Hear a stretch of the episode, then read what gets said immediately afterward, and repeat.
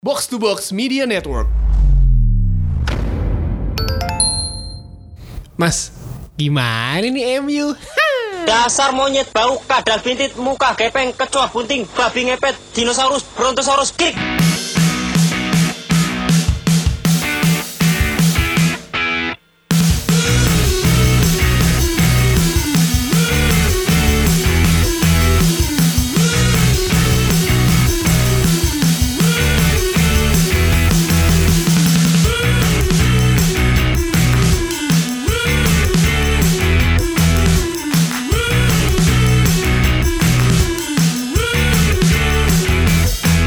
Senin berarti harinya box to box gue Pangeran Siahan bersama dengan Tio Prasetyo dan Justin Laksana. Apa kabar semuanya? Baik, bisa nggak kita nggak ngambil baik. podcast bisa nggak hari ini? Apa? Bisa nggak kita kita ngetek podcast? Enggak ini emang cuma buat halo-halo aja sih habis itu biar biar algoritma di Spotify-nya nggak turun, Pak. Jadi harus ada barang baru, harus ada barang baru soalnya gitu. Eh ngomongin apa ya? Gue malas. Gue juga Enggak, biar biar di- biar ya biar Jason yang, di yang ngomong Twitter di, Ah. di di Twitter hari hari Sabtu sama Minggu banyak ke apa namanya Twitter masuk ke. Coach tolong cengin MU Oh, enggak coach tolong cengin Tio sama Pange bla bla bla bla. Itu ada puluhan. Sebenarnya gue bosen karena tiap minggu ngecengin terus tau gak lo jadi kayak udah bukan hal sesuatu yang spesial lagi ngecengin MU tapi gue tapi gue masih yakin sih, yuk. Gue Iya. yakin. Gue sih masih Nah, yakin. iya, yakin karena Gua nggak ada- ma- masih yakin dia masih finish atas Arsenal masih Iya, yakin gua. karena lu nggak ada pilihan. Finish atas Arsenal that's that's the only you have. Nggak sih. You you still have hope. You must have hope gitu loh. Entar lah tiba-tiba Gareth Southgate dari pelatih MU tuh. tapi emang ba- eh, tapi emang babi sih lawan West Ham kalah 3-1 2-0 duluan lagi Enggak udah gitu ya ya apa ya ka- kalahnya itu tuh menurut gue bener-bener nggak ada Emang ada layak gairah, kalah. nggak ada gairah. Lo lihat nggak? Pas Pogba ditarik Ben. Away supporternya ngebu Ben. Ngebu Pogba ngebu. Lo kapan coba away supporter MU kan salah satu yang paling yang Yang paling iya, yang, yang paling da- daya hard Aha. di Inggris gitu pemain ditarik itu mereka sebete itu sama pemainnya kayak kalau lo lihat fan blog atau fan site-nya MU yang bener-bener yang ma- match going yang di Manchester mereka bilang bahwa ya oke lah lo uh, para pemainnya nggak mau main buat manajernya gitu tapi lo bener-bener malu-maluin supporternya malu-maluin klubnya gitu dengan dengan dengan penampilan yang super super katro itu bener-bener nggak bisa di apa ya bener-bener nggak bisa dibela sih penampilannya sih Tapi emang emang pas dari awal pas gue ngeliat formasi kayak, hah nih apa sih dia mau maksudnya apa ya? Kayak bener kata Pange berapa Iya. minggu lalu bilang kayak ini si Pogba udah ditemenin sama eh, apa namanya Nemanja Matic, ada si Iya. Marwan Fellaini sama McTominay. Jadi sebenarnya ini udah bener kata Pange udah nge-serve Pogba banget. Terus si pemain ini emang mungkin karena egonya tinggi ya itu mungkin salah satu alasan terbesar Ferguson akhirnya ngelepas dia walaupun ya mungkin di UV jago banget ya apa namanya jadi kayak pas ditarik keluar dibuin sih menurut gue sih make sense sih karena ya lu ya kalau lu ngomongin buat si Mourinho ya udah lah ya Mourinho emang eh pas udah selesai pertandingannya masih masih ajaib ya apa namanya ngeritik Martial dibilang ya eh, dari kemarin orang bilang Martial Martial Martial terus akhirnya gua mainin nih Martial lagi nih terus muji Martial juga nggak jelas mainnya Ih, maksudnya Enggak, tapi yang nggak jelas kan bukan bukan Martial aja. Kenapa harus dia menyebut nama Martial? Untuk gue itu nggak fair. Kena- Kenapa kenapa nggak fair? Karena kalau lu memberi kepercayaan kepada eh, seorang pemain dari dari awal dari tu- tujuh match lu kasih kesempatan ternyata dia gagal lu hajar dia oke. Martial ini kan bisa dibilang nyaris nggak nggak nggak dapat kesempatan. Dia diberi kesempatan pada saat Mourinho tertekan di media. Tiba-tiba dia main satu dua match jelek. Yang main jelek lu lihat sendirilah semua main jelek dan gue setuju sama Tio. Eh, line up-nya itu nggak jelas. Maunya apa dengan Scott McTominay jadiin back sama dia Iya. Jadi se- center back kalau nggak salah. ya? Iya. Iya maksudnya lu iya mungkin lah lu lagi kusut tapi kan lu kalau mau ah, mau ini ya jangan langsung Spartan lu ngobat tiga itu sebenarnya kayak tiga Main 4-4-2 kan tiga lima dua kan kayak si eh, lu McTominay selalu di bawah Iya, gitu sama oke. si Matis Fellaini Pogba malah di kiri dan menurut gua sih ini udah udah halu tingkat tingginya sih udah keparahan sih maksud gua ini udah beneran permasalahannya bukan soal si Mourinho Pogba lagi tapi ini udah masalah ke semuanya sih. Dan kemarin Gary Neville juga nge-tweet kan dia bilang permasalahan MU tuh dimulai setelah mereka mencat si David Moyes kan selama setelah 8 bulan megang. Terus habis itu kayak klubnya nggak tahu mau ngapain lagi yang tim yang udah dibangun mentalnya apa sistemnya udah dibangun se- selama 100 tahun lebih berubah gara-gara ya ya si Ipangnya juga nge-tweet kan si Ed Woodward-nya juga ya selama mendatangkan uang ya gimana Iya, soalnya gini loh, kalau kalau misalnya taruhlah Mourinho diganti gitu ya dengan pelatih siapa pun termasuk Zidane gitu. Emang bakal pergi gitu masalahnya kalau kalau menurut gue sih tetap aja tetap aja gitu. ma- ma- sekarang gue tanya masalahnya itu di mana menurut lu? Masalah sekarang gini, Iya. gini ya. Kalau mau kita runut. Mourinho itu kan emang emang manajer, emang pelatih yang treatmentnya emang unik. Dari zaman dia di Porto, Chelsea, Inter, Madrid segala macam balik lagi ke Chelsea itu emang unik gitu. Jadi pada waktu dia di hire oleh si Ed Woodward, dia tahu dong gimana cara biar bisa bersinergi sama nih orang. Karena kalau nggak tahu ya mending gak usah Mourinho gitu kan. Iya. Cuman kan dia udah tahu gimana resikonya gitu. Ini orang emang nggak normal gitu. Emang emang harus diakuin bahwa Jose Mourinho itu bukan manusia normal. Udah gitu aja udah. Emang kelakuannya super super ajaib gitu. Enggak, tapi kalau kalau oke, lu boleh kelakuan normal nggak nggak nggak no- normal tuh banyak pelatih yang begitulah. Cuman kan pelatih itu seperti kalian tahu dinilai dari hasil. Bener gini gini bentar. Nah waktu dia di musim pertama Mourinho bawa MU masuk ke empat besar ya? Eh enggak enggak. Enggak, enam. juara 6 juara- tapi juara- Europa League. Europa League tapi Europa League juara sehingga masuk ke zona Champions. juara Piala Liga Iya. juga Juara Piala Liga juga. gitu. Tapi ranking 6 loh. Tapi ranking 6 tapi tapi kan dia biar masuk ke zona Champions dulu. Itu yang jadi targetnya. Lalu di musim keduanya beli pemain banyak mahal-mahal, peringkat kedua. Peringkat kedua emang belum juara dan jauh banget Iya, bedanya sama iya, City kan. iya. Oke, gitu. Nah, jadi yang jadi dasar permintaan Mourinho pada waktu dia mau beli pemain lagi adalah oke, gue kemarin udah beli pemain mahal nih. Ternyata masih nggak cukup juga buat bisa menang. Gue perlu pemain lagi. Nah, di sinilah sebenarnya tingkat kesotonya kesotonya si Ed Woodward yang bikin yang bikin kisruh dan ini bukan pertama kalinya si Ed Woodward itu jadi biang kerok. Kenapa kalau lo lihat track recordnya kemarin-kemarin gitu. Bahkan kalau lo mau lihat lagi ya sampai kayak Wayne Rooney itu pernah gue lupa dia ngomong sama wartawan mana dia bilang si Ed Woodward tuh manusia yang aneh banget gitu kayak dia suka datang ke dalam ruang ganti tos-tosan sama pemain gitu kayak emang lo siapa Pak Umuh gitu Enggak, Haji. gua untuk Gitu kan. untuk untuk guys too too cheap ya. Ter- terlalu murah kalau hanya menyalahkan Edward. Woodward. Enggak, Karena dalam- i- i- ini tuh masalah masalah yang udah kejadian dari zamannya Alex Ferguson. Lalu pas waktu Ferguson cabut sama David Gill ganti Ed Woodward. Iya. Lo tahu tindakan Ed Woodward pertama kali pas dia jadi pas dia jadi eksekutif ngapain? Jadi Maran Vela ini tuh punya punya price tag let's say gue lupa pasti berapa kayak 24 juta pound sterling lah gitu ya. Diminta lah sama si David Moyes gue pengen beli Vela ini kan. Perkara bahwa beli Vela ini itu layak atau enggak tuh urusan lain ya. Ya, Iya ya, kan? ya, gue ya. pengen beli Vela ini 24 juta gitu. Si Woodward nggak mau. Menjelang eh, lalu karena nggak mau itu kan buying clause-nya gitu kan. Iya. Buying clause Vela ini. Vela ini perpanjang kontrak sama Everton. Iya. Naik jadi Iya. 28 juta kalau nggak salah. Nah, gara-gara menjelang transfer deadline udah nggak ada pemain lagi, panik lah kan MU kan Iya. beli pemain siapa nih? Dibeli sama Woodward lebih mahal 4 juta dari harga seharusnya. Kenapa? Karena si goblok itu nggak mau beli sebelumnya. Itu satu. Tapi yang le- lebih besar lagi ya, yang lebih besar lagi adalah ketidakcocokan atau tidak tidak sinkron antara MU sebagai unit bisnis sama sebagai klub bola, gitu. Itu masalah yang nggak ditemuin di Man City. Nanti kita akan bahas di segmen ketiga. Iya, Kena- iya. Kenapa Man City itu manajemennya bagus banget gitu kan walaupun gue sebel banget lihatnya tuh bagus banget manajemennya. Iya, betul si setuju. Ferran Soriano tuh menurut gue mahal jenius soal bisnis sepak bola gitu ya. Gitu. Ini masalah yang dulu kejadian pada waktu Arsenal sama Wenger kalau menurut gue dan sekarang MU itu memasuk lagi. memasuki teritori itu menurut gue. Gitu. Apakah ini akan jadi concern buat Ed Woodward dan kawan-kawannya bahwa MU nggak menang piala? Menurut gua nggak bakal jadi concern. Kenapa? Soalnya duitnya jalan terus. Ini tuh sama kayak karena gini, karena MU sebagai sebuah unit bisnis, sebagai sebuah brand, i- it- eh, udah terlalu besar dengan banyaknya basis masa fan base valuasi yang luar biasa, sehingga piala itu sebenarnya dari sisi bisnis itu nggak berpengaruh penting. banyak. Itu nggak Betul. penting. Betul. Itu sama kayak itu sama kayak kalau kita lihat di olahraga lain. Itu sama kayak New York Yankees, itu sama kayak Lakers. Iya. Iya tahun ini Lakers sih ada LeBron, LeBron. James gitu kan. Tapi dari dia zaman dia nggak ada Kobe misalnya atau si Kobe yang nurun, brandnya Lakers tuh nggak nurun sama sekali Iya, karena udah betul, gede banget. betul. Termasuk juga dengan Yankees gitu kan. Nah, jadi sebenarnya sebenarnya kalau tanya apakah ini klub eh, klub seperti MU ini akan terganggu nggak dapat piala nggak dapat trofi apa-apa? Yang terganggu tuh fansnya sih sebenarnya Iya. gitu. Si klubnya enggak. Nah, karena ketidaksinkronan ini gitu. Dan itu terlihat dari gini.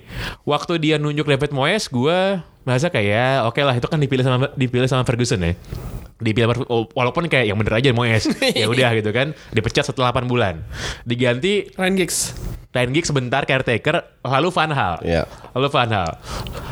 Kan Van Hal dipecat juga akhirnya. Iya. Dipecat masih sisa setahun lagi kan kontraknya. Gara-gara Ya buru-buru kan? pengen ma- apa make Mourinho kan. Gara-gara buru-buru pengen Masukin Mourinho. masukin Mourinho. Pertanyaannya yang buru-buru masukin Mourinho siapa? Woodward. Wait, Woodward gitu tau gak lo? Enggak, oke, fine. Enggak, yang lu uraikan tadi itu hanya tentang Ed Woodward, tentang polisinya, oke? Sekarang coba kita realistis lagi. Yang jadi masalah di lapangan yang yang apa namanya menurut fansnya nggak benar itu kan Mourinho. Kalau Mourinho minta pemain hanya alasan oh ya gue minta pemain ini ini ini tidak diberikan. Kita lihat lagi pemain yang dia minta itu hanya defender, oke? Kalau dia tidak dapat oke mereka kebobolan 2-3 gol. Asumsi tiap match kebobolan 2 gol. Tapi kalau pemain depan yang dia beli dia atur strategi dengan benar, dia bisa cetak 3-4 gol. You still got 3 points. Yang jadi masalah bukan kalau gue bilang bukan pemain belakang. Yang jadi masalah adalah strategi gimana dia bermain. Itu amburadul. Nggak gini. Yang namanya defense dan fondasi pertahanan itu kan selalu jadi kuncinya Mourinho dari zaman dulu sampai sekarang gitu kan. I- itu bukannya tiba-tiba aja tiba-tiba Iya, dia main defensif setuju. gitu kan gitu kan. Oke. Ya nah yang jadi bener-bener yang eh, bikin eh, yang ngebikin Mourinho bete dan ngebikin banyak kali eh, banyak sekali fans yang gue bilang yang fanbase di Manchester ya. Iya. kan menurut gue mereka lebih berhak bete dibanding yang cuma lihat dari jauh doang gitu kan Iya. adalah ketika Ed Woodward yang tidak kompeten itu untuk menilai kualitas pemain bilang bahwa enggak itu kayaknya nggak sebanding buat uang yang mau yang mau kita keluarin gitu. Nah ini ini tuh masalah yang sebenarnya juga bu- bukan melulu hanya miliknya Mourinho aja kayak gue kayak gue pernah nge-tweet kemarin. Conte itu abis juara minta pemain nggak dikasih ngambek doi. Kayak gimana ngambeknya di pinggir lapangan? Lo lihat awal musim lalu di pinggir lapangan nggak pernah mau pakai jas men. Iya, iya, iya, Pakai iya. training suit mulu. Dan itu kalau orang-orang media di Inggris udah tahu itu tandanya dia lagi bete. Soalnya kalau soalnya kalau dia nggak bete dia pakai jas rapi gitu Rapi, kan. iya, gitu. iya. Jadi untuk pelatih BT untuk pelatih BT gara-gara gara-gara request yang gak dikasih itu sebenarnya banyak banget yang melakukan. Conte pasti Juventus juga BT kan dia kan salah satu alasan dicabut tuh gara-gara itu juga gitu. Iya. Cuman emang Mourinho itu kelak gini kalau misalnya gue bilang ya Mourinho itu salahnya banyak banget. Tapi kesalahan di MU itu error itu bukan cuma dia doang gitu. Nggak ada jaminan misalnya Mourinho diganti dengan siapa pun lalu penggantinya itu bakal langsung baik-baik aja nggak bakal gitu. Bener-bener nggak bakal. Enggak, bentar, bentar, bentar. Gua, itu pun gue tidak setuju. Kalau lu, the problem dengan Ed Woodward is dia tidak mencari pelatih yang kompeten. Dia cari nama besar. Exactly. That is the problem. Di situ masalahnya. Pada saat enggak, Betul. ta- tadi lu bahas belum tentu pengganti. Gue yakin, gue yakin, si yakin yakinnya MU akan bangkit lagi kalau seandainya dia cari pelatih yang kompeten. Gareth Southgate. Dan dan itu bukan Zidane. Zidane untuk gue belum terbukti. Gareth Southgate. Gini, permasalahan Lu adalah lihat contoh, co- contoh kecil aja. Liverpool sebelum Klopp datang itu apa? Dari dulu dari Dortmund gue udah suka banget sama Klopp karena emang jelas gue gaya bermainnya. gue gue salah satu orang yang bete klub ke Liverpool sih karena gue juga suka sama Asli, klub ya. soalnya kan. dan dan juga eh, apa namanya si si Tuchel. Tuchel baru setahun di Dortmund. Banyak pelatih yang tidak memiliki nama besar tapi kompeten. Nah, ini yang jadi masalah dengan Woodward. Dia hanya incar nama besar. Nah. Ya namanya juga gak ngerti Tapi sepak bola. kompeten. nah, nah, nah, nah. Mem- memang di sana masalahnya. Jadi, jadi kalau mau kita lihat MU itu kan kayak gue tadi bilang ya, nggak ada visi jangka panjang ini klub mau diapain gitu. Iya. Seba- sebagai sebuah tim bola. Bukan berarti tim bola nggak boleh nyari duit, tapi kan harus jalan simultan gitu kan di Iya, satu sisi betul. sebagai klub bola, di satu sisi sebagai unit bisnis gitu kan. Iya, betul. Nah, gue memang gue emang bener sepakat sama lo bahwa karena si karena si Edward Ward sebagai eksekutif nggak jelas visinya apa, ownernya pun juga nggak ngerti-ngerti amat sama bola yang penting duit, Iya. sehingga apa ya kalau kalau misalnya kayak bahasa order baru itu kan ada GBHN ya, ada garis-garis besar haluan negara gitu. biar biar biar jelas gitu. Ini Kenapa ketawa keras banget? biar jelas ini kapal mau dibawa ke mana gitu. Nah itu Ya, nggak ada di MU. Kalau lo lihat kalau dibandingin sama Liverpool, Liverpool sebelum dia ganti owner ke si FSG ini, Iya. yang Ya. mana dia sudah sukses bikin Boston Red Sox kalau Ya, tahu ya. ya. Jadi siapa nama ownernya? Si Oh, owner Liverpool. aku lupa yang Pokoknya Boston Red Sox di baseball Amerika itu dari tahun 20-an nggak pernah juara. Ya. Jadi lebih lama dibanding Liverpool nggak pernah juara gitu. Jadi di tahun 2004 I think kalau nggak salah setelah berpuluh-puluh tahun nggak pernah juara kayak karena dibilang ada namanya Bambina Curse karena dia ngejual Babe Ruth ke Yankees tiba-tiba juara gitu. Nah tapi sebelum sebelum Liverpool ganti owner waktu ownernya si Hicks sama Gillette orang Amerika juga. Lo ngomong Hicks sama Gillette sama fans Liverpool mereka muak masih muka. Yakin gak lo coba deh lo sebut Hicks sama Gillette ke fans Liverpool men. Kalau mukanya nggak langsung kayak nahan berak tuh lo beneran. Sebelum akhirnya dibeli sama John W. Henry kan. John Henry iya iya gitu. Jadi ada kesamaan gitu kan antara visi ownernya yang disalurkan yang di manage oleh siapa eksekutifnya lalu di bawah diterapkan di lapangan oleh manajernya gitu. Itu ada di Liverpool, itu ada di Man City, di Arsenal setelah berbagai berbagai eh, setelah sekian lama nggak jelas menurut gue sudah kembali akan jelas gitu. Seperti Spurs misalnya Iya. walaupun mereka punya keterbatasan dana dan si Daniel Levy pelit banget tapi itu jelas gitu stick. Pokoknya apa pun yang kejadian filosofi dan GBH klub gue tuh kayak gini. MU itu nggak jelas sama sekali. Oke, cuman nggak ini nggak jelas ini kisruh karena semenjak ditinggal oleh Ferguson mereka gagal mendapatkan uh, pel- pelatih yang oke lah. Tapi kalau gue tidak setuju dengan Neville yang dia bilang oh Moyes dipecat, Moyes itu harus dipecat. Nggak, dia- Ka- kalau nggak si hancur-hancuran itu. Neville Neville itu mempermasalahkan uh, bukan ya Moyes emang mungkin dipecat tapi maksudnya pas dipecat itu namanya norma-norma apa apa uh, tradisi yang sudah ada di MU tuh langsung hilang coach bukan masalah si waktu Enggak, dia eh, eh. wa- waktu Moyes ditunjuk aja itu udah salah udah salah Itu gue Udah salah, setuju. gitu cuman begitu dia dipecat lebih salah lagi salah lebih lagi. salah lagi Enggak gini. Lu kalau membuat ini olahraga yang yang sangat su yang yang apa namanya? yang tidak bisa dibandingkan dengan bisnis lain. Oke. Yang sulit kan adalah eh, menggabungkan sisi bisnis dengan sisi eh, teknis di lapangan. Kalau gue bilang ini harus berjalan sinkron. Kalau satu tidak sinkron, contoh teknisnya tidak sinkron, bisnisnya itu juga harus adaptasi. Jadi untuk gue apa namanya eh, memecat pelatih pada saat dia tidak perform untuk gue itu fair fair aja. Karena prestasi itu dibutuhkan zaman sekarang. Tidak bisa lu bandingkan dengan Ferguson.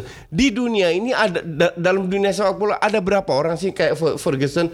Setahu gue cuma tiga. Giroud di di Auxerre yang 20 tahun lebih Ferguson dan Wenger yang ujungnya tapi era itu sudah selesai tidak ada satu lagi pelatih yang lebih let's say nggak usah 20 lebih dari lima tahun aja itu pun udah susah dicari ya jadi apalagi untuk klub sebesar MU Nah, gini. semua klub besar begitu Masalahnya adalah gini. dipecat Nah, gini. Masalahnya adalah yang dimaksud dengan performing ini apa dulu? Gue gue yakin banget 100% bagi Woodward, bagi Glazers dan semuanya jadi juara tuh nggak penting. Minimal apa sih minimal kalau soal duit? Champions League sama Iya. kayak siapa? Iya. Sama kayak Arsenal. Arsenal betul betul benar gue setuju the problem is gue sangat setuju the problem is MU ini bukan hanya kalah atau seri bukan hanya ke- kehilangan poin tapi mainnya hancur-hancuran Bener. Gini, itu yang jadi gini. masalah itu yang dipermasalahkan bukan hanya menang kalah Bet- betul. Makanya kalau gini, kalau misalnya kita mau berdebat soal apakah Mourinho nggak ada salahnya, nggak salahnya banyak banget. Dan semua orang tahu dia salahnya banyak banget. Kayak misalnya dia main manajemennya sangat-sangat buruk di MU, Salah sangat-sangat eh, egonya ketinggian egonya. Cuma kan ini kan hal-hal yang lu udah tahu sebelumnya gitu. Nah, yang resiko pas lu ngambil Mourinho pada kan? saat pada saat lo nunjuk Mourinho, lo udah tahu bahwa nih orang high maintenance gitu. Nah, pada waktu si para eksekutifnya MU menunjuk eh, eh, menunjuk Mourinho untuk jadi manajernya, lalu tiba-tiba kaget, kok orangnya kayak gini? Itu lebih itu menurut gue yang goblok siapa gitu kan? Iya mereka lah. Ya, Woodward benar. Iya bener Iya. makanya. Nah makanya makanya gue sih gue sih terserah ya mau si Mourinho itu di dipecat. Gue dong. gue nggak yakin dia akan dipecat. Dia Iya. cuma akan cabut kalau dia ngundurin diri. Menurut gue dia tuh nggak akan dipecat. Karena nggak bisa bayar. Iya bayar iya klausul. iya. Mahal banget Gitu. masalahnya. Gitu. Cuma kalaupun dia dipecat diganti sama manajer lain gitu, masalahnya tuh nggak akan selesai. Maksudnya nggak akan selesai. malah mengulang lagi dari nol. nggak mengulang awal- ka- karena mengulang lagi. Woodward merasa klub sebesar MU itu harus punya nama besar, which is salah. Emang salah banget. Justru gue setuju dengan PSG berani mengambil Tuchel yang hanya baru setahun terbukti. Udah lah nih Gareth Southgate aja sama Nagelsmann udah. Gini deh, oke. Let's say, let's say Mourinho cabut. Siapa ganti ya coba? Ya kalau mi- misalnya dia dipecat bulan Oktober gitu, siapa Z- ganti? Zidane paling. Zidane. Iya, karena udah punya nama besar dan uh, available. Gitu. Gua gua gua nggak yakin Zidane yang orang yang tepat untuk Enggak. membawa MU going forward. Walaupun walaupun walaupun emang dia pilihan yang terbaik. Iya. Dan kalau bukan Dan yang masih dia available. dan masih available, iya. Karena kalau nggak pilihannya siapa coba? Nah, kalau gua sendiri di MU sekarang ini nggak ada nggak ada sosok yang yang para pemain takutin atau yang kayak kayak di respect. Bahkan para pemain sendiri ngeliat Mourinho kayak apaan sih nyet gitu aja kayak kayak lu udah malas sama bos lu sendiri. Eh, kayak gini, kayak lu punya grup WhatsApp nih yang isi isi sama bos lu, tapi ada satu orang bikin grup WhatsApp baru yang tanpa Benar. bos lu. Nah, itu Benar. tuh, gitu tuh. Pada pemain MU punya grup WhatsApp yang gak ada Mourinho-nya ya. Ada, Iya. pasti ada, eh, eh, ya kan? Terus eh, apa namanya? Dan yang apa namanya yang yang yang menurut gua yang menurut gua deh kalau misalkan kalau berandai-andai kalau gua berandai-andai nih Iya. ya yang cocok jadi pelatih MU ya dalam misalkan ya sosok kayak Gennaro Gattuso di Milan Gattuso itu setengah mati ngu- ngubah mental Milan yang berantakan setelah ya Iya. era kemasannya sekarang lagi eh, bangkit lagi dan menurut gua yang orang yang cocok kalau misalkan berandai nih kalau kata pakai orang ini butuh satu temen yang tek, apa eh, tek- apa yang eh, pinter taktik Roy Keane lu temen sama satu siapa kayak pinter taktik udah tuh ditai-tain tuh sama para pemain MU yang bocah-bocah itu Roy Keane tuh secara taktikal nggak oke. Nggak oke. Tapi dia butuh asisten. Betul, yang kayak Roy Keane. Itu Iya gue gitu. setuju. Itu Roy Keane masuk ke Pogba banyak kali dit- ditendang bener ditendang beneran Iya. ditendang Gue sama dia. gue inget dulu pertama kali Rio Ferdinand baru masuk pindah ke MU kan dia uh, back termahal. Iya. Pin- Diteriakin di depan muka ya Ferdinand, lu pasti nggak bener nih MU bukan bukan Leeds United. Jadi kayak ya Ronaldo aja nggak berani sama dia kan. Maksudnya lu butuh satu sosok yang kayak gitu. Kalau dulu kan MU ada Ferguson. Lu inget yang Ferguson yang Alan Milan marah Johnny Evans di pinggir lapangan nggak? Yang sampai mukanya merah muncrat-muncrat ke orang. Butuh orang kayak gitu. Enggak, itu bukan bukan MU aja. Semua Iya, klub besar tapi- butuh sosok seperti tapi ta- tapi kalau gue menurut eh, menurut gue ya MU lagi butuh orang yang kayak gitu karena pemainnya lihatnya ya Mourinho kayak gitu pemainnya ngambek ngambek ya kejadian Pog- Pog- Pogba keluar dibuin terus ya lu kapan lagi sih misalnya fans away fans lu ngebuin pemain dan pemain ini yang paling vokal di media Kalau kalau fans away ngebu pemain tuh menurut gue tuh udah parah banget. Lu harus enggak, ini bukan pertama kali Mourinho dipecat. Di Chelsea dua kali dipecat, di Madrid ibaratnya disuruh untuk mengundurkan diri. Ngerti nggak? Something wrong with this man. Nah, Betul. ini, ini, ini yang untuk gue jadi masalah. Nah, nah, cuman baik di eh, Porto, di Chelsea, di Madrid, di Inter tuh juara semua kan. Di di sini belum juara gitu. Dan dan orang lupa terakhir kali Mourinho juara atau di Liga tuh kapan yuk? Empat tahun lalu yuk. Baru Iya, itu betul, tuh betul. baru baru sebenarnya. Orang itu lupa bahwa sepak bola ini dinamis, berubah dan pelatih pelatih pelatih yang bagus, yang lebih bagus dari dia itu berkembang semua. Sementara dia nggak berkembang, dia masih mengandalkan bahwa dengan bermain bertahan gue bisa juara kok. Ya kan? Iya, Padahal iya, ini iya. sudah ini sudah seperti yang lu bilang dibanding empat tahun lalu apa namanya beru- berubah total dan dia nggak pernah menangkan apa-apa. Di Madrid untuk gue gagal. Praktis yang benar-benar berhasil itu hanya di Inter. Inter, di Porto nggak bisa jadi parameter karena baru setahun. Di Chelsea juga se- se- sekarang gue tanya kalau lu bilang berhasil atau tidak kalau lu konsisten kayak Ferguson konsisten bertahun-tahun meraih hasil. Dia kan nggak pernah melakukan itu. Ya kan? Cuman ya itu selalu ngandelin gue juara ini yang bikin gue paling enak sama sebagai sesama pelatih ya walaupun agak beda itu gue paling enak kepada saat dia ngehajar pemain di depan media untuk gue itu nggak etis banget itu emang satu You cannot do that gitu itu loh. emang satu habit Mourinho yang baru muncul belakangan doang sih. Dulu dia nomor satu ngebelain pemainnya kan. Lampard, John Terry, gitu segala macam kayak kayak kayak kayak kayak bener-bener lo nggak lo nggak bisa nyikat lo nggak bisa nyikat pemain yang berhubungan sama dia di depan publik karena lo disikat sama dia ntar itu berubah setelah dia di Chelsea yang kedua Oke. Set- setelah yang masalah masih setelah sama si yang Eva Carneiro, Eva Carneiro. gitu. Dan kalau lo tahu masalahnya si Mourinho pada waktu di musim kedua, bukan di musim kedua, habis dia juara itu tahun 2014 itu kan pas dia juara adalah sama tuh. Nggak dikasih pemain, terus ngambek.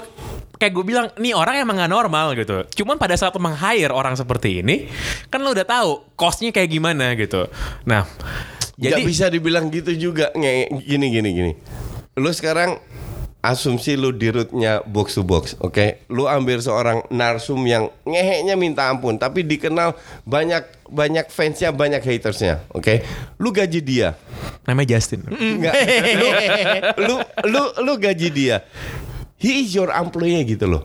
Dia Iya, tetap iya. sebangsat-bangsatnya dia, dia tetap harus ikutin yang lu inginkan. Dan kalau gue jadi Woodward sama, gue udah bayar lu berapa juta pelatih paling mahal feeling gue di di di di dunia. Sekarang lu harus ikutin apa yang gue inginkan dong. Jangan semena-mena kalau lu hanya ingin pelatih hebat, nggak usah gue bayar lu terlalu mahal. Semua pela- semua pelatih juga pengen pemain hebat. Lu udah gue kasih 300 juta loh sekarang mau apa lagi dan gue sih gue tidak membenarkan Woodward tapi gue mengerti juga apa yang dia lakukan sekarang Enggak, gi- gini. Permasalahannya adalah kalau buat Woodward, kalau kalau buat Woodward, apa yang terjadi di lapangan itu bukanlah hal yang jadi concern buat Penting. dia gitu. Oh. Maka sehingga sehingga pada waktu dia minta pemain, minta mi- dia kan minta back kan ada dua kan diminta sama dia Ya. kan siapa si Alderweireld sama siapa sama Harry Maguire atau lagi gitu. Maguire plus sama Jerome Boateng juga di Gitu. Kalau si Jaren Boateng si Boateng yang nggak mau pindah. kalau itu nggak mau. Goodin juga nggak mau. Godin juga nggak mau gitu. Nggak. Cuman yang yang jadi masalah adalah Edward Ward ini gini. Udah Mourinho yang ngaco. Edward Ward tuh memperkeruh masalah menurut gue. Dan dan harus diingat, nih orang nggak ngerti bola, nggak ngerti bola. Gue yakin dia sama Coach Justin ya, dengan segala macam keajaibannya Coach Justin soal bola, gue lebih milih percaya Coach Justin lah. Lebih waras menurut gue dibanding Edward Ward. Edward ini kan dia eh, apa namanya cerita yang gue awal-awal kita pod- podcast gue cerita setiap kali datang dulu pas masih masih David Gill dia jadi bawahannya gitu. Setiap kali datang ke kantor apa namanya kantor MU yang perwakilan MU yang di London kerjanya party mulu. Jadi ini orang emang ya kampret aja sih Nggak, kelakuannya. ini orang memang nggak ngerti bola. Oke kita sepakat itu. Cuman gue bilang lu tidak bisa mengkaitkan prestasi yang miskin ini di di apa namanya di lapangan dengan bad manajemennya Ed Enggak, Woodward enggak. Gini gini, enggak. ini ya Soal- ini murni 99% tanggung jawab Mourinho soal soal bad performance on the pitch itu tuh udah kelar diskusi ya. Udah nggak bisa dibela, udah nggak bisa dibilang bahwa ah ini ini hanya hanya blip yang cuma kejadian sebentar doang. Enggak ini emang bener-bener udah ngaco gitu. Cuman sekarang kan lo harus tarik masalahnya lihat harus didiagnosa apakah ini akan selesai dengan Iya. Mourinho diganti? Apakah ini akan selesai kalau misalnya kalau misalnya nanti pergantian musim? Kayaknya sih enggak. Kayak gue bilang Moyes Van Hal sama Mourinho tiga-tiganya ini pelatih yang problematik gitu. Moyes harusnya nggak ada di situ. Van Hal harusnya pensiun. harusnya pensiun tapi entah kenapa tiba-tiba Woodward milih dia jadi manajer. Dan di tengah jalan setelah juara Piala FA dipecat juga. Si Van Hal tuh harusnya ke Spurs. Men gue suka sama Van Hal sih men yang pas Piala Dunia Van Hal Van Hal ketemu Liverpool menang mulu Yoi. hobinya pakai gitu mau dia la- main lawan apa mau main dia lawan tim lain kerjanya cuman passing ke belakang passing ke samping lawan Liverpool gak pernah kalah men Wan mata akrobatik gak pernah gitu, kalah men. Van Hal tuh iya Iya tapi Gitu. si Van Hal tuh sebelum ke MU dia tuh emang udah hampir kontrak sama Spurs. oke Abis Piala Dunia kan. Yang Piala Dunia kan si Belanda fenomenal banget tuh penampilannya ya kan. Van Persie dan kawan-kawan Iya, yang iya, dibeliin. Terus iya. kayak wah anjing Louis Van Hal. Louis Van Hal Army Ini uh, Mr. Mike Smalling. Ini. iya makanya kayak kayak kayak kayak, Ya, dan- kayak- kayak gue bilang pokoknya perdebatan soal Mourinho ngaco pemain MU juga kelihatan kayak gak ada darah itu udah kelar itu nggak ada yang bisa dibela udah cuma sekarang tuh kalau di kalau kalau ini mau diterusin gue sih masih yakin Mourinho nggak akan dipecat kecuali dia ngundurin diri gitu dan buat Ed Woodward dia akan nunggu sampai sampai paling nggak sampai tahun depan buat lihat ini kita mau ngapain? Karena buat buat buat dia dan dan dan dan buat Glazers selama finish di Champions League ya itu udah cukup buat mereka udah cukup. Enggak dan dan untuk Woodward pun nggak akan berubah karena seperti yang gue bilang MU ini terlalu besar. Sh- Shirt sponsor eh, dari Adidas sama Chevrolet itu nomor satu dan nomor duanya 40% lebih rendah. Iya dan, dan 40% loh. Dan dan jangankan sponsor yang buat yang buat match jersey ya. Sponsor buat baju latihan. Apa sekarang ya? Aeon. Eon, Eon, Eon. I- itu lebih banyak dari hampir setengah match sponsor untuk tim-tim lain gitu harganya gitu. Iya, Gila makanya. betul emang. dan value klub paling besar itu kan MU. Iya. Nomor satu MU, dua Madrid, tiga Barca selisihnya kecil tapi Bener. tetap MU. Makanya kalau ada yang ngomong di sosial media bilang nih apa bos-bos MU pa- pada nggak cemas kalau nggak kalau nggak menang-menang nih nggak dapat Ya duit. enggak Enggak, nggak ngaruh itu nggak ngaruh apa-apa. Waktu Leicester jadi juara, mere- mereka cuma dapat kira-kira dengan TV TV rights dan lain-lain itu sekitar 150 jutaan. MU ranking 6, tetap 300-an Jack. iya iya iya iya bener bener. Jadi bener. ngaruh lu di ngaruh. Inggris itu nggak ngaruh lu mau juara atau enggak. Me- Me- memang memang pada saat lu nggak main Champions League, lu kehilangan sekitar Ajax belum tendang satu bola udah dapat 40 juta. Belum tendang satu bola udah ada 40 juta. Jadi kalau nggak main Champions League kayak Inter waktu 2 tahun nggak main hancur-hancuran karena dana 60 70 80 juta untuk mereka besar sekali. Tapi bukan untuk MU atau Barca atau Madrid dan lain-lain. Ja- Jadi untuk gue MU ini sudah dalam comfort zone. Mau Woodward ngapain duit itu tetap Iya benar. Iya, emang, apalagi apalagi kalau di Inggris, kalau di Premier League hak siar itu bagi rata 20. Di bagi rata buat 20 klub enggak kayak di La Liga yang Madrid, Barcelona berubah sekarang. udah berubah. Udah mau berubah. Udah berubah. Udah diratakan. Kal- Kalau kalau kalau dulu kan Madrid Barcelona bisa nego sendiri jual sendiri yang yang yang lain pukul Iya, sama rata. iya, iya. Kalau di di Inggris itu paling gue masih inget waktu ATM juara Queens Park ini kan degradasi. Iya. TV rights-nya Queens Park itu lebih gede daripada ATM yang juara La Liga. Lo lihat aja top top 30, top 30 klub terkaya di Eropa. Lo lihat aja klub Inggris ada berapa? Iya, betul. termasuk termasuk termasuk yang semenjana semenjana. Iya, iya, Iya, iya, betul, gitu. betul. Makanya balik lagi soal MU, nggak menang itu nggak akan ngaruh apa-apa ke duitnya mereka gitu. Ntar Betul. juga si Woodward datang ke mana ada, ya kita dapat sponsor baru buat Ja. buat official meja belajar gitu bisa bisa gitu bisa. Jadi kalau kalau kita tidak mau bahas soal Mourinho, bahas Woodward ya nggak akan berubah juga karena he's a financial man. Tugas dia adalah membuat balance sheet MU ini tetap stabil bahkan meningkat dan itu dia sudah lakukan kok. Bahwa dia menunjuk pelatih-pelatih ya mungkin yang bisikin aja ngawur. Nih ya, eh, apa namanya sponsor MU ya, ada banyak nih. Apa?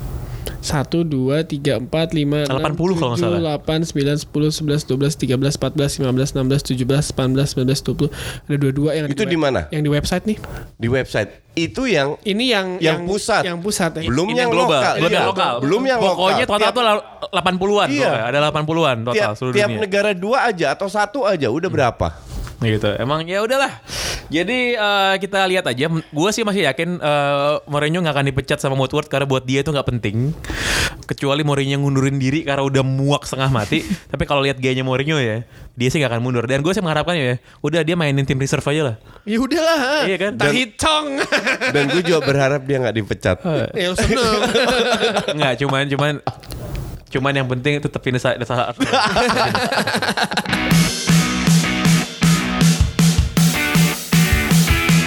Bagi pertandingan di Liga-Liga Eropa di weekend kemarin nih kita sedikit review deh. Mulai dari mana ya? Chelsea Liverpool kali ya. Chelsea Liverpool. Ah, Daniel Sturridge gol, tapi golnya keren sih. Parah sih Daniel. Sturridge golnya keren sih. Joget-joget. Dan dan kalau lo lihat replaynya, si Sturridge tuh bener-bener ngeliat ke gawangnya si Kepa sebelum dia nendang. Jadi dia bener-bener ngincer ke sudut gawangnya tuh kayak anjir keren sih. Keren sih. Emang nih emang nih orang emang apa namanya bisa jadi alternatif dari tiga depannya si Liverpool tapi si Klopp sih bilang karena kan si Stu itu kan tipikal yang injury prone banget kan lo dia pemain paling gampang cedera kan jadi dia uh, si Klopp bilang Sturridge belum belum belum siap untuk bermain 90 menit full ya at least Iya. jadi j- jadi jadi pemain super jadi super sub lah pemain mengganti dan kemarin langsung sukses kan Tiap kali jadi super sub cetak gol kok. jadi mending jadi super sub aja. oleh Gunnar Solskjaer itu kemarin match yang seru sih kalau lo nonton atau kalau lo lihat replaynya gitu kan baik Chelsea dan Liverpool sama-sama open hasil peluangnya Iya. banyak Liverpool Yoi. juga banyak berapa kali goal line clearance kan tuh Chelsea kan termasuk si Rudiger gitu satu-satu dan kalau lo lihat mukanya Sari sama Klopp abis pertandingan sih pas di interview dua-duanya sumringah gitu sih Happy Seneng gitu. aja, iya benar. dan Klopp yang lebih seneng lah soalnya mereka dia, dia hampir kalah terus dapat poin kan gara-gara Sturridge kan Enggak, tapi based on babak kedua layak seri. Dan gue lebih seneng lagi karena dua-dua kehilangan poin. Tapi si apa namanya si Sari, eh, Sari kan dari awal musim dia selalu merendah banget soal Chelsea ya. Akhirnya Iya. pas kemarin sendiri dia bilang, ya Chelsea sekarang udah bisa disamakan dengan Liverpool dan Man City lah. Gue setuju. gitu. Karena em, orang orang sering bertanya, kenapa Arsenal tidak bisa men- at- atau tidak bisa menyatu seperti Chelsea? Kan dua-dua pelatih baru. Kan ini ini pertanyaan untuk gue agak tolol sih kalau gue bilang. Lihat kualitas pemain Chelsea. Jauh dua level di, di atas Arsenal. Jadi yang dilakukan oleh Sari dan apa namanya itu ya bagus. Cuman konsis yang penting sekarang konsisten dan so far so good. yang mantap minggu depan nih yuk Liverpool lawan Man City Main di mana? Hah? Main di mana? Main di Anfield kayak kalau nggak salah. Anfield. Iya main di Anfield. Main Hari di- Minggu tuh. Itu itu bakal gokil sih. Iya, main di Anfield. Main di Anfield kan. Oke kita pindah ke mana dulu? Kita pindah ke Serie A dulu deh.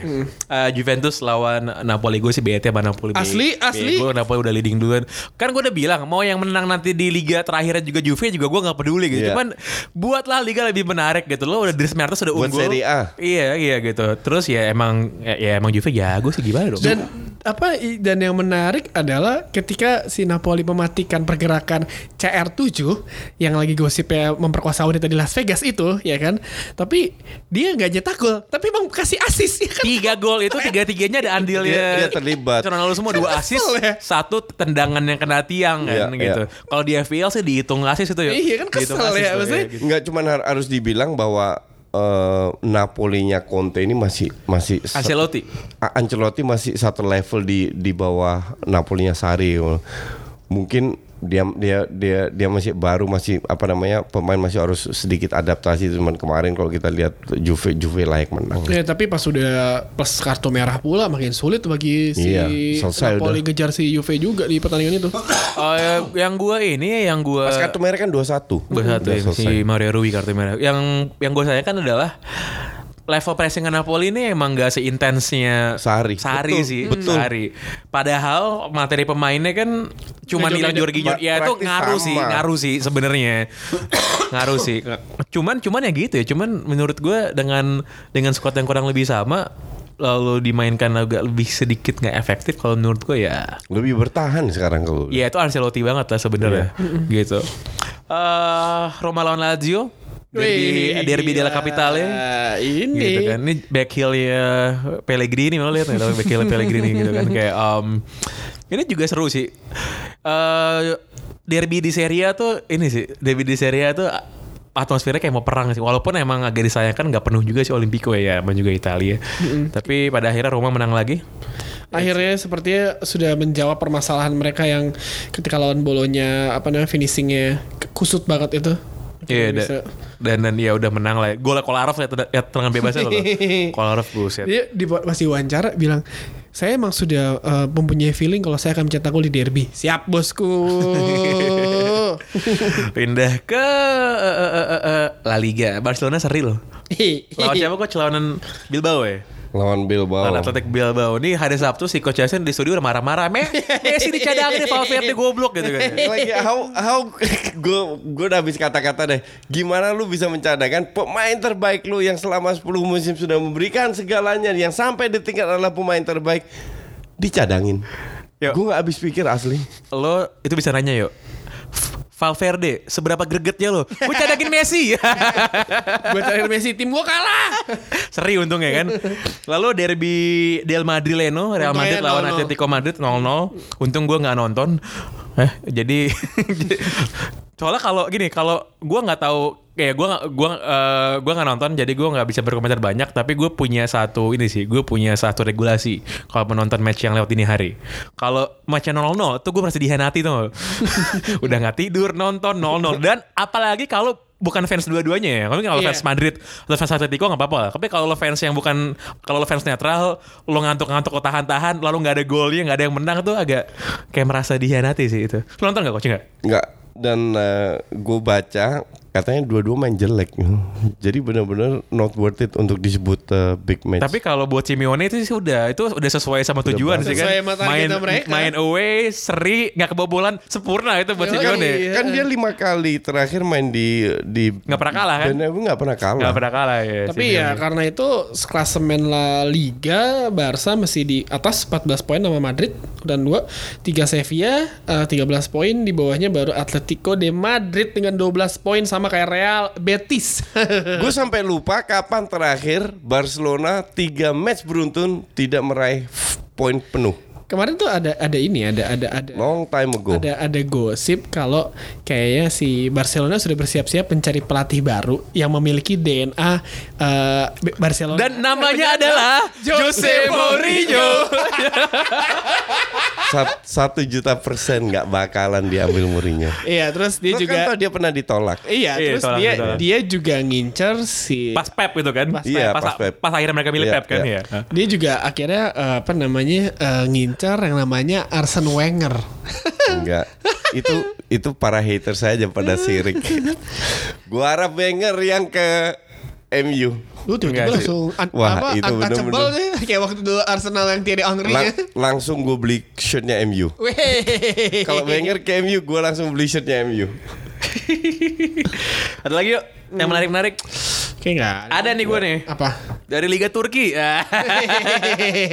Enggak, gue gue eh, bilang sama Tio sama Coach Justin gue bilang Liga Turki ini sebenarnya menarik sih. Kenapa? Karena kalau lihat pemain-pemainnya, kalau tim-tim gede gitu, itu pemain-pemainnya lo nggak asing sebenarnya. Contoh nih, contoh ya, Fenerbahce. Loris Karius lah.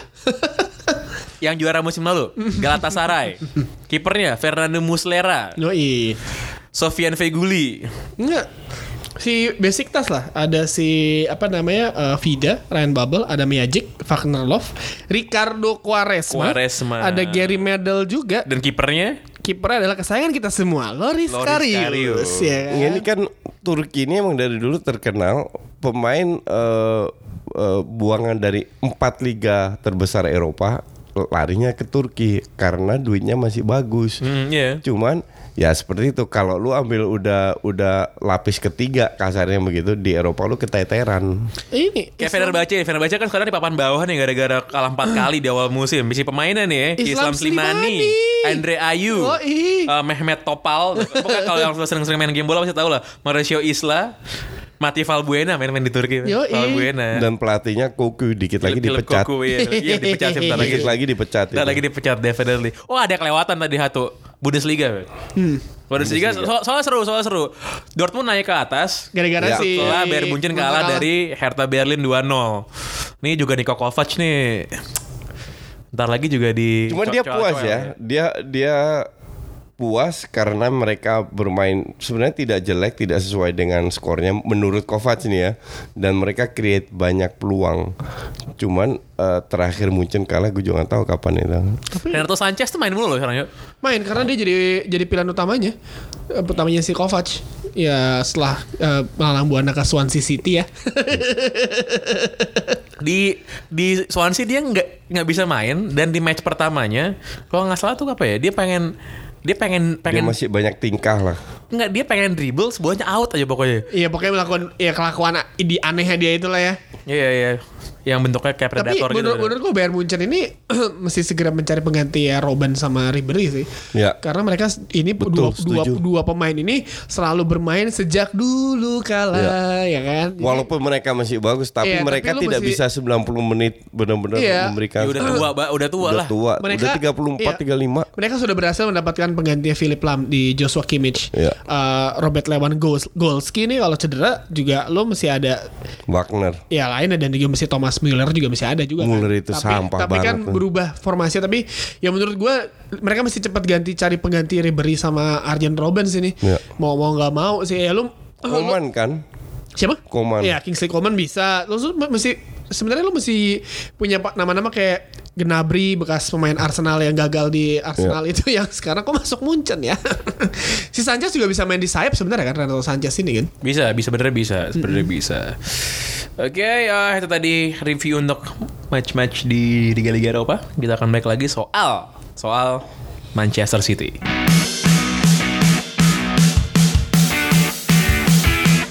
Seperti biasa, udah lama kita nggak main quiz ya. Jadi saatnya kita eh, apa namanya bikin quiz aja. Biasanya ini karena kalau misalkan yang nanya Pange jawab gue sama Jasin kurang sedep ya kan. Kalian pasti senang melihat kalau Jasin sama Pange berantem-berantem ya kan. Apalagi di Twitter gitu.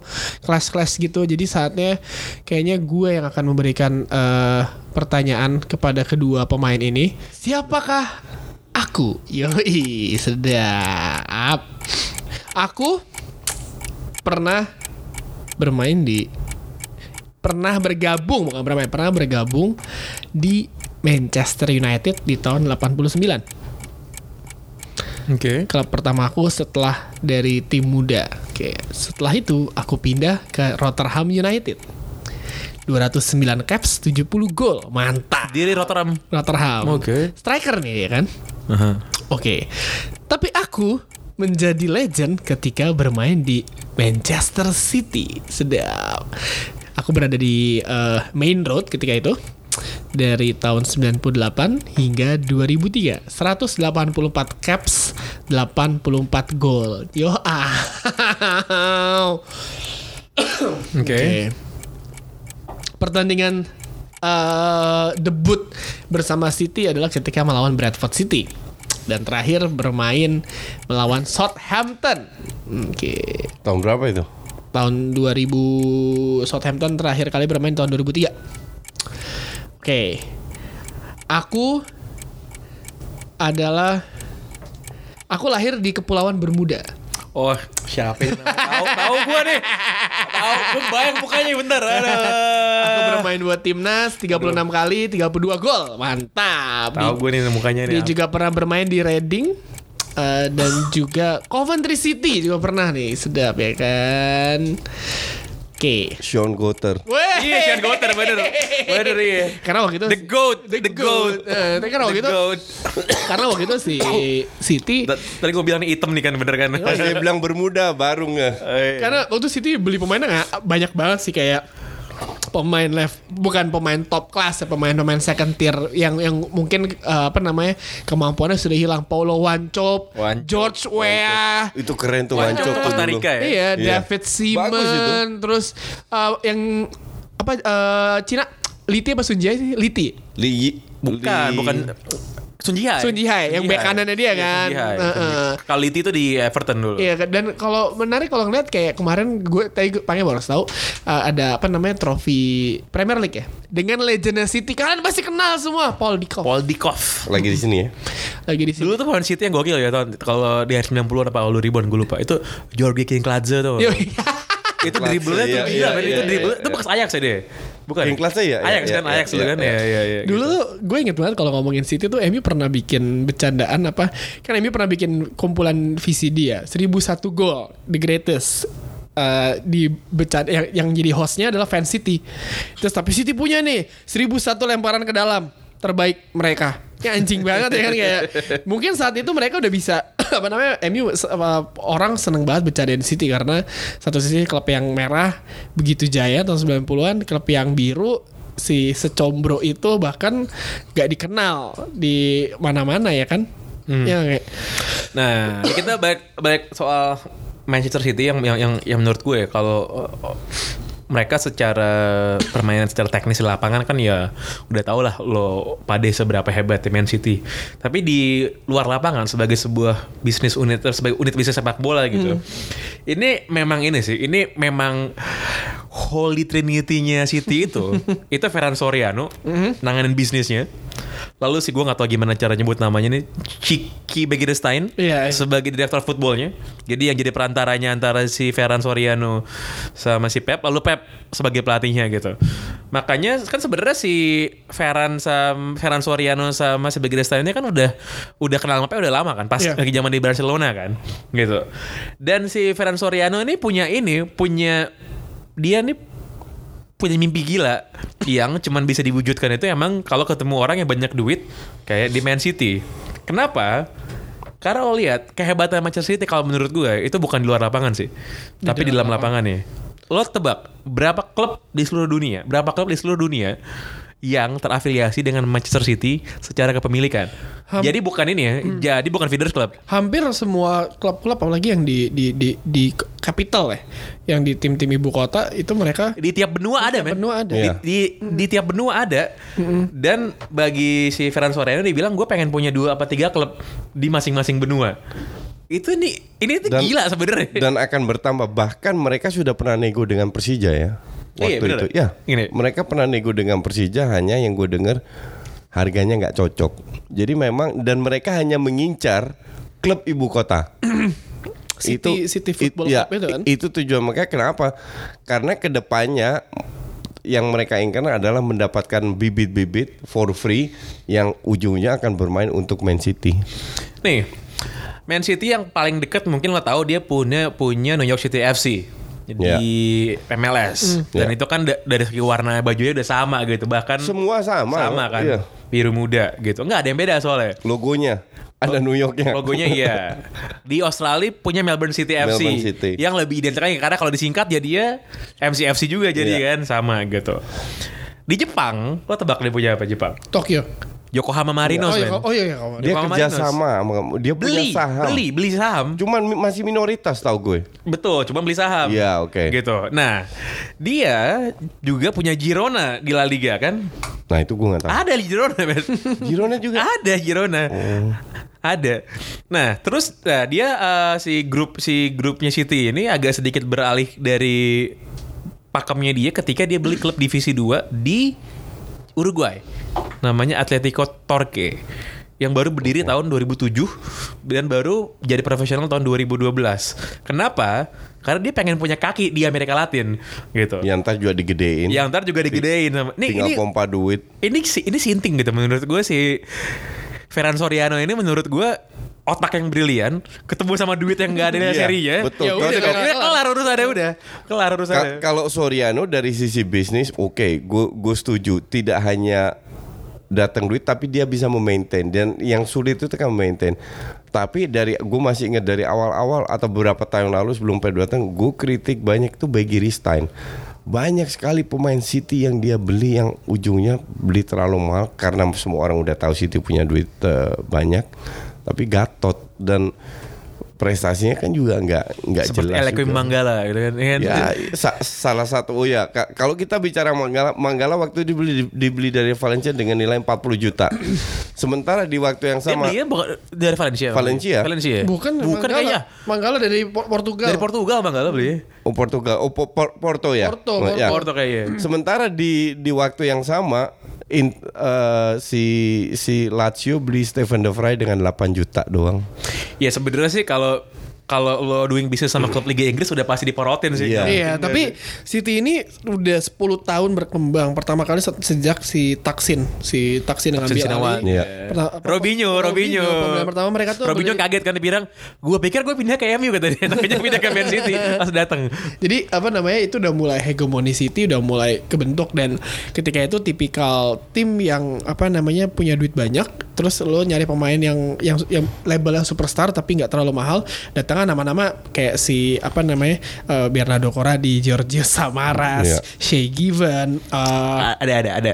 yang orang Brazil siapa namanya? Orang Brazil? Oh ini Joe. Bukan Jo Jo iya enggak. Playmaker playmaker. Siapa gue lupa ada lagi. ada playmaker. Oh ada ada ada. Si- Siapa namanya tuh? Aduh anjing. Eh, gua- Elano, Elano, Elano. Jago Enggak, free kick itu bagus kan- loh. it- itu kan masih belum di bawah si Ara. Belum, tapi si Udah, udah. Belum, Eh, eh, belum ya? masih Belum, taksi. masih Oh, taksi, Masih taksi. Tapi taksir kan emang duit, duit duit duitnya itu kan emang ya gue gak tahu halal apa haram ya. Tapi kan itu banyak banget dia Itu langsung. duit itu itu haram banget itu. taksin duit BLBI Iya, temennya gitu. ta- tapi tapi dia Iya. ber- dia bener langsung merubah City, Craig Bellamy lah diambil sama dia, Uh, Carlos Steff, eh Carlos Tevez itu shake, itu shake ya, terus itu udah shake. Tapi menurut gue awalnya dari situ dia bikin pemain-pemain dan menurut gue Kompani lah yang paling iya, gitu. company itu dari udah lama, lama banget. Kompani kan. itu yang pertama kali datang kan Eh, Kompani. company, eh, apa namanya eh, Silva, Silva kan juga lama banget tuh. David Silva, David ya. Silva tuh juga lama. Tapi akhirnya pas di Billy Shake, mungkin bener kata Pange, langsung mulai terstruktur dari pemainnya. Lo nggak lo nggak nggak asal beli pemain yang kayak oh ini available mahal. Tapi still available. still banyak Oh, di, banyak. di bawah Sheikh, di bawah Begi Ristain terus banyak pasti sekali yang pastilah. gagal. Pastilah pasti bakal bakal ada yang gagal. Tapi menurut gue yang menarik ya bener kata Bang ya bisnisnya oke. Terus Iya. eh, kalau misalkan kita pernah lu pernah nonton gak? Gue nggak tahu. Ini dia di Amazon Prime ya si apa namanya si eh, dokumentasi City musim lalu. Dan menurut gue itu si Pep itu bener dan tim manajemen City beneran ngerubah feel-nya Man City tuh kayak feels like home buat para pemainnya dan lu eh, kayak lu mau nggak mau mengeluarkan kemampuan lu bukan 200% bagi klub lu dan ini menarik bagi klub yang kayak 10 tahun lalu mungkin lu nggak tahu nih klub ada ya kan Iya, betul. mungkin fans ah, mungkin anak-anak yang baru suka bola ini kayak oh cuma tahu apa sih City 10 tahun lalu tuh Oasis, ini- Oasis. iya klub ini Oasis. tuh apa? Oasis, Oasis. Heeh. Nama-nama Oh, Liam Gallagher. iya. Ya it- it- itulah kalau kalau si CEO-nya ngerti bola, tidak hanya ngerti cari duit. Jadi yang dibeli itu kualitas dan- bukan nama. Dan si Man City ini mereka tuh serius banget untuk membenahi pemain muda. Muda. Junior. Iya. Akademinya tuh menurut gue gokil banget. Kan ada Etihad kampus kalau di Yes. Manchester tuh. Gue nggak gue cuma pernah lewat doang sih. Gue nggak pernah masuk dan emang emang emang eh, emang gokil sih. Kayak misalnya banyak banget pemain-pemain muda mereka yang ya mungkin nggak dapat tempat di first team, mungkin di jual atau di loan ke tempat lain, tapi beberapa yang memang di atas rata-rata kayak Phil Foden gitu misalnya Iya. kan main. Phil Foden Lalu siapa tuh yang main di Dortmund? oh Jadon Sancho Sancho dari Jadon City Sancho. juga. Terus- Sancho dari City juga Man City juga kan Man Heeh. City ya gitu gitu. Jadi ya ya bener gitu. Lo ngurusnya bener-bener punya visi. Klub tim sebagai unit bisnis sama tim sebagai klub bola itu nggak itu nggak saling overlap. Nah, bagi si bagi si CFG ini sebagai ownernya City, dia nggak hanya stop di uang Arab aja. Lo tau nggak itu mereka 13% kalau nggak salah sahamnya itu punya Cina men Oh ya? punya Cina. Kalau lihat berapa tahun lalu waktu David Cameron masih jadi PM-nya Inggris, Iya. itu kan datang susu si Xi Jinping itu kan datang ke sana, itu fotoan, foto bertiga. Eh, si Jinping, kayak ya, si Jinping, David Cameron sama Sergio Aguero selfie di pinggir lapangan, pinggir lapangan. Udah gitu gara-gara si si Jinpingnya datang, tiba-tiba dimasukin ke dalam Football Hall of Fame. Siapa coba tebak? Sun Jihai. Si Sun Jihai tuh masuk ke Hall of Fame sepak bola Inggris. Nggak setelah datang si si Jinping. Nah kebetulan dia juga punya visi untuk bikin Cina jadi eh, powerhouse untuk bola. Karena menurut dia ini nggak masuk akal negara orangnya banyak banget, duitnya banyak, kok bolanya nggak jago. Dan dan Cina sekarang lagi invest gila-gilaan pemerintahnya. Tidak hanya pemain-pemain bintang yang kita tahu, tidak hanya di klub papan atas, tapi terutama di pembinaan. karena si Cina itu kan gak usah jauh-jauh Lu lihat 10 tahun ke depan. Si Cina itu kan kayak industri startup mereka yang duitnya banyak banget Iya. itu. Itu invest gila-gilaan di Chinese Super League itu. Dan make sense kalau misalkan para klub-klub itu gila-gilaan beli pemain Eropa, apalagi pemain-pemain Eropa yang katakanlah sorry itu saya, yang emang mereka butuh duit, Iya. di bimbing duit. Oh lo main sini tinggal gitu. Oh pasti Graziano Pelle. Iya mikirnya kayak Oh yaudahlah gue mendingan pindah situ aja Dia dapat duit Iya, gue nabung buat mikir Lu gue main di Eropa juga gak sukses banget Jadi menurut gue yang dilakuin sama City sih sekarang On track banget Oh sih nih, Iya. tahun 2015 eh Cina beli 13% sahamnya CFG untuk 265 juta pound sterling. Jadi total harga City itu kalau valuasinya ya 2015 itu adalah 3 miliar dolar Oke. Valuasinya. Nah, ini kan Dan udah dan itu bertambah terus itu. nambah terus, nambah terus. Jadi si Ferran Soriano itu mimpinya itu pengen jadi pengen bawa Man City itu bukan jadi brand bola terbesar di dunia, tapi brand komersial terbesar di dunia. Iya. Saingan sama siapa? Sama McD, sama Coca-Cola gitu. Saing sa- saingan itu sama yang barang-barang kayak gitu. Nah, lo bayangin, lo bayangin ya. Ini kan tim yang baru 10 tahun Berkembang. berkembang lah gitu. Lo bandingin sama apa yang terjadi di MU yang udah ber udah 20 tahun punya head start, Iya. tapi dari segi inovasi mentoknya di mana? Mentoknya di official noodle partner atau enggak gitu gitu. kan kan jauh banget kan kayak misalnya kayak kemarin lah yang dua yang dua yang dua minggu lalu dua minggu lalu viral gara-gara ada wartawannya Manchester Evening News nge-tweet dia datang ke press conference-nya atau ke rapatnya BOD-nya MU Terus pas lagi rapat, salah satu salah satu bosnya ngomong, kami bangga dan senang sekali karena app-nya Man United Yoi. di Apple Store itu ratingnya 4,9. Anjing lo gue bilang. kayak kayak gini-ginian dibanggain tuh dengan rating 4,9 di Apple Store gitu. Kan itu gampang ya. Patetik banget tuh lo. Nah, ngakalinnya kan gampang sebenarnya apps-apps itu biar dapat rating gede. Lo lo bayangin sama Man City yang niatnya pengen punya tiga klub di tiap benua. Lo bisa Iya. bayangin kan perbedaan visinya tuh kayak gimana gitu. Jadi Enggak itu juga be- be- bedanya kalau owner lu orang Amerika atau orang Arab. Udah beda banget itu. ya inilah jadi eh, apa namanya dan City bener kata Pangeran lagi dia mereka lagi bersiap-siap untuk untuk ngegedein pemain junior apa eh, junior ya emang Iya. pertama mulai dari Phil Foden Eh, ini salah satu pemain yang menurut gue sukses dinaikin nama Pep eh, karena dia tipikal pemain Pep banget lah badan badan nggak terlalu gede mungil mungkin bisa Skillful, skill- visi. Dan emang dari musim lalu dia sempat main di Liga Champion ada tuh fotonya ceking banget bocah cuy main jadi kayak menurut gua dan kayak ini nge kalau si Jose Mourinho kan musim lalu membanggakan Scott McTominay kan gua rasa Pep musim ini kayak nih lihat ya Phil Foden nih ini Phil Foden nih Phil Foden, Mancunian Iniesta. Iya. ya, eh, terakhir gue mau bilang, gue tuh gue sangat sangat mengagumi gue sangat Pep. sangat mengagumi City enggak kalau Oh. Pep enggak. Kalau Pep sih biasa aja menurut gue. Alah. gue sangat sangat mengagumi City dan si Fernando Soriano karena menurut gue gue banyak banget baca dan belajar dari gimana cara dia mengekspansi bisnisnya. Karena biasa kan kalau klub bola dibeli sama orang kaya, ya itu cuma buat bakal jadi Mainan. mainan doang kan Iya, gitu iya, kan. iya. Kayak misalnya kayak misal PSG. PSG nggak kalau nggak kalau kalau kalau PSG itu buat Qatari Investment Fund buat diversifikasi portfolio kalau itu gue tahu tuh. Nggak kayak mi kayak misalnya kayak Monaco atau dulu kalau di La Liga itu kayak apa tuh? Klubnya Cazorla dulu kayak Malaga, gitu. Malaga. gitu. Iya, Malaga iya, kan iya, kayak iya. cepat naik terus turun gitu kan. Iya. Atau kalau di tim lainnya kayak Blackpool atau kayak apa kalau yang di Inggris tuh yang bangkrut gara-gara nggak beres kayak Portsmouth gitu misalnya. Hmm. Atau kayak Inter Milan. Oh, ups salah. kayak Parma lah kayak Parma kayak gitu. Nah, cuman kalau kalau si kalau kalau si Man City adalah dibeli emang yang beli orang kaya. Tapi dia nggak, gue pengen hasilin duit lagi dari sini. Tapi caranya adalah Jangka panjang. Jangka panjang dan gue nggak boleh mengorbankan sisi bolanya gitu. Iya, iya, iya, gitu. bener. Gitu. Jadi Karena itu penting lah, sisi bolanya penting untuk attract people, Gitu, to, iya, to iya. attach gitu. Gimana lu mau mau punya fans kalau lu pre- pre- prestasinya hancur-hancuran. Tapi emang kalau kalau kita bicara M, bandingin MU dan City, MU kan udah comfort zone lah kasarnya. Mau ngapain pun tetap santai. Tapi cuman MCT ini yang gue lihat mereka lakukan sekali untuk mencari itu ya lost soul, untuk mencari fans baru sampai, sampai sampai mereka bisa menjadi juara Liga Champion sih mereka bakal terus-terusan kejar Iya. terus. Iya, Walaupun iya. udah juara Liga Champion masih mereka bakal kayak terus-terusan untuk kedua terus, betul terus, iya.